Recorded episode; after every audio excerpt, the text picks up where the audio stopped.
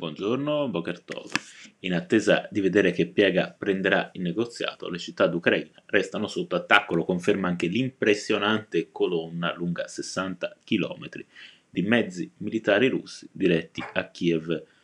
Per le strade del paese si continua intanto a morire tra le immagini che straziano il cuore, quella della piccola Polina, che il Corriere ha scelto di pubblicare sulla sua prima pagina, restitu- restituendocela in un momento di spensieratezza. E lei si sottolinea la prima vittima con un volto e un nome del fuoco russo.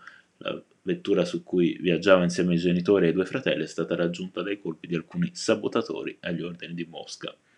Tra le vittime del conflitto anche un cittadino israeliano, Roman Brodsky, 37 anni, scambiato dagli ucraini per un miliziano ceceno e quindi ucciso per errore a un posto di blocco.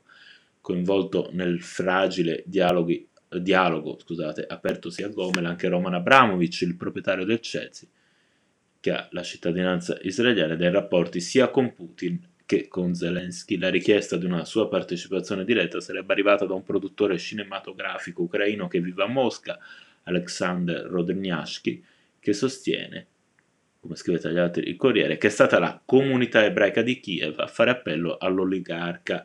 Il suo ruolo è in evidenza su vari giornali, scrive a riguardo Repubblica, Abramovic ha passaporto israeliano ed ebreo come Rodniaski e lo stesso presidente ucraino Zelensky, ma tutta la comunità ebraica è stata fondamentale per convincerlo. Così il messaggero, la notizia del viaggio, non sembra un caso, è stata data per primo dal Jerusalem Post. La verità sceglie un titolo ad effetto, spunta la carta degli oligarchi ebrei.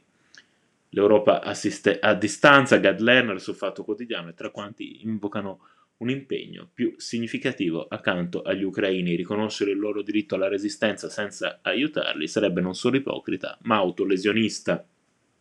Proprio oggi il Parlamento italiano sarà chiamato ad esprimersi sulla fornitura di mezzi ed equipaggiamenti. Draghi, rammenta Repubblica, ha chiesto l'unità di tutte le forze politiche.